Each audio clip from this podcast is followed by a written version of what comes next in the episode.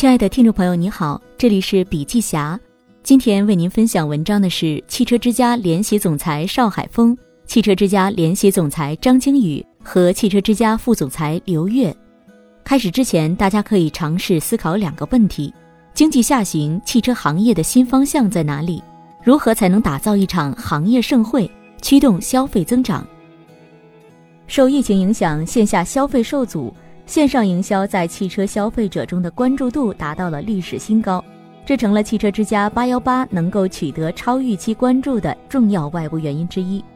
八幺八全球汽车业收视率在八月十八日当晚夺得了六网全国第一，酷云收视率一点三九，收视份额百分之七点八四。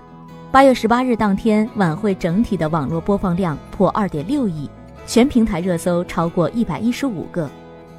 八幺八成了整个汽车行业的节日，让汽车之家从行业细类分支领域的影响力扩展成了行业整体的影响力。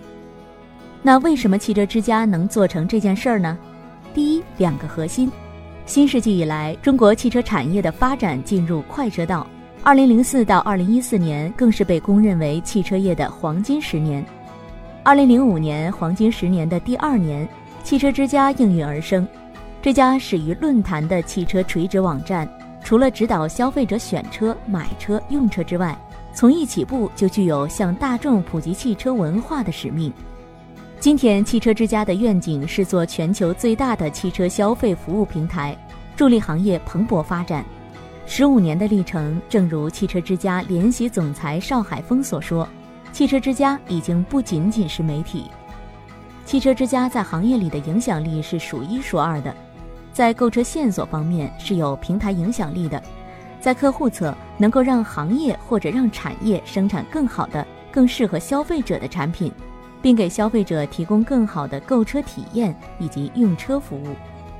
现在，汽车之家新业务里的交易业务、数据业务正处在不断的规划与布局之中，同时呢，也在不断的跟外部合作，目的就是可以更好的服务到主机厂、经销商、消费者。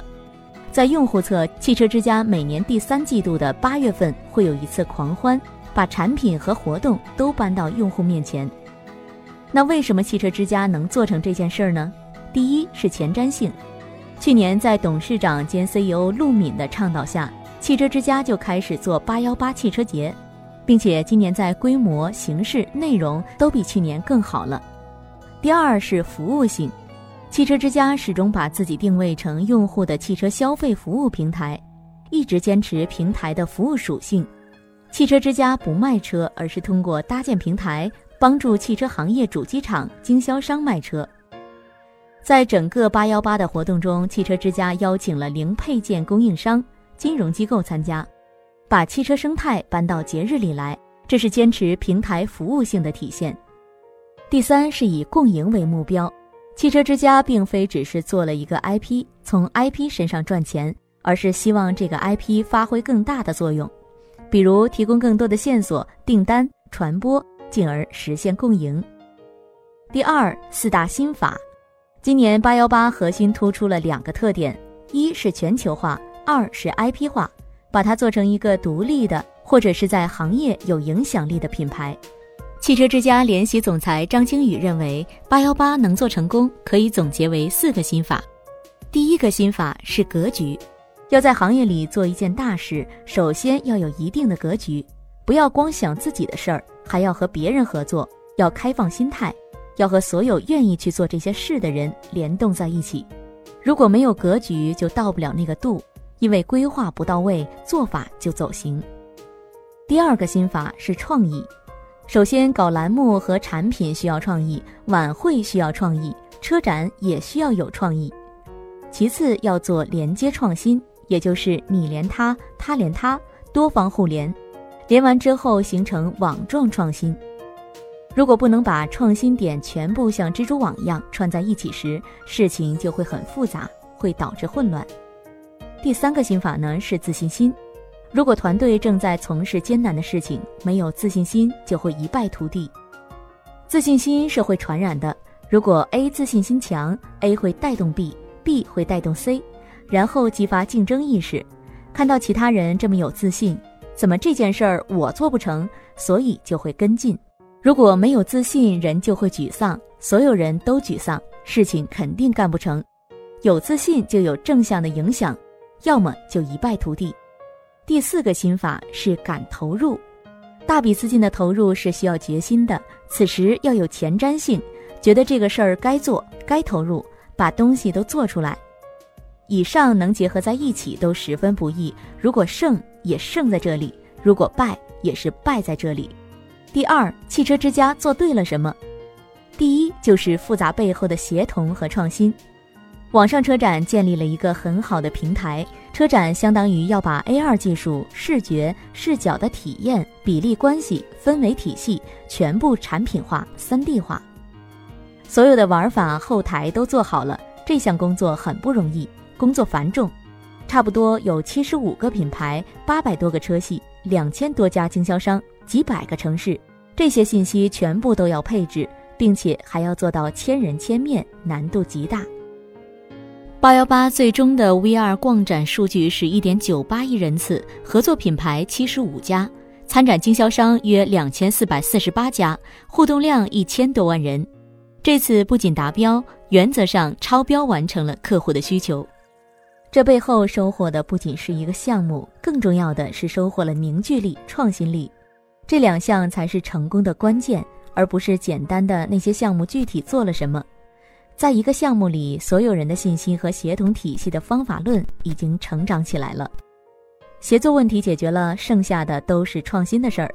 能够保持协同创新，是一个项目和团队中最宝贵的。第二，首创独特的车展模式，令人难以模仿。从二零一六年，汽车之家就开始做车展，刚开始只做四个品牌，九辆车。一开始没人跟汽车之家合作，行业都觉得很奇怪，为什么会有人做这样的事情？今天，汽车之家的车展已经是别人难以模仿的。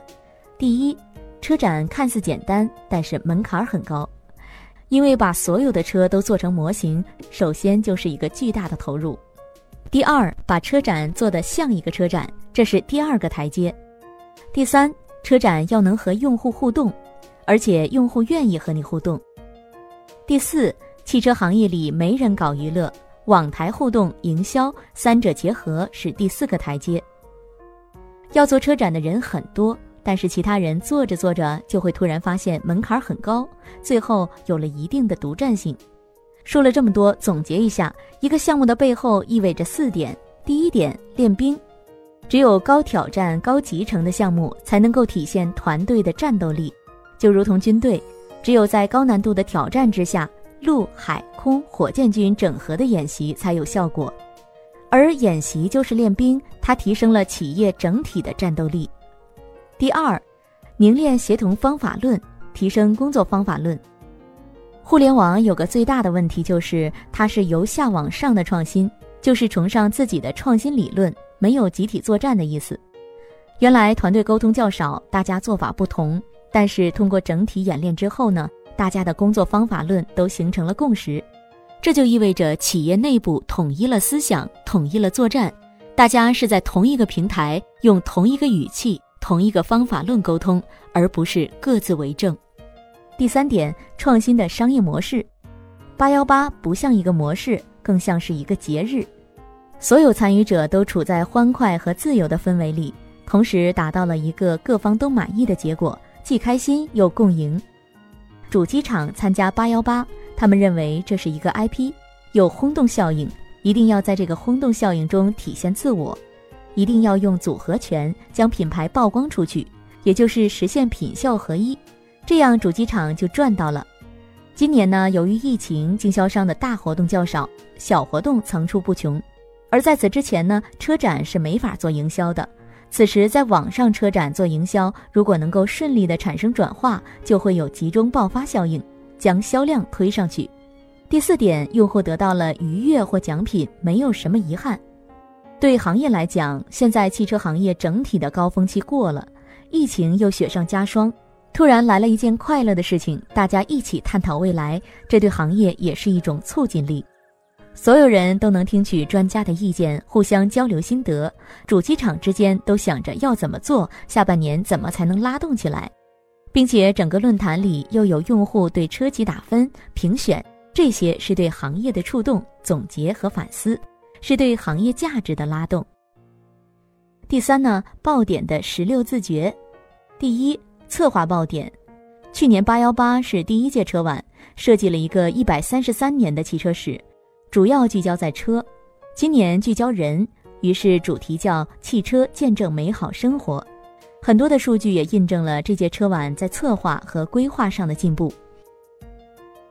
第一，六辆新车的发布，美轮美奂；第二，七大场景印证汽车见证美好生活；第三，二十一辆车一元秒杀，这对观众来讲是非常刺激的一件事儿；第四，四十七位明星燃爆换场；第五，十亿的红包和千万的礼金福利送给当天晚上参与的用户。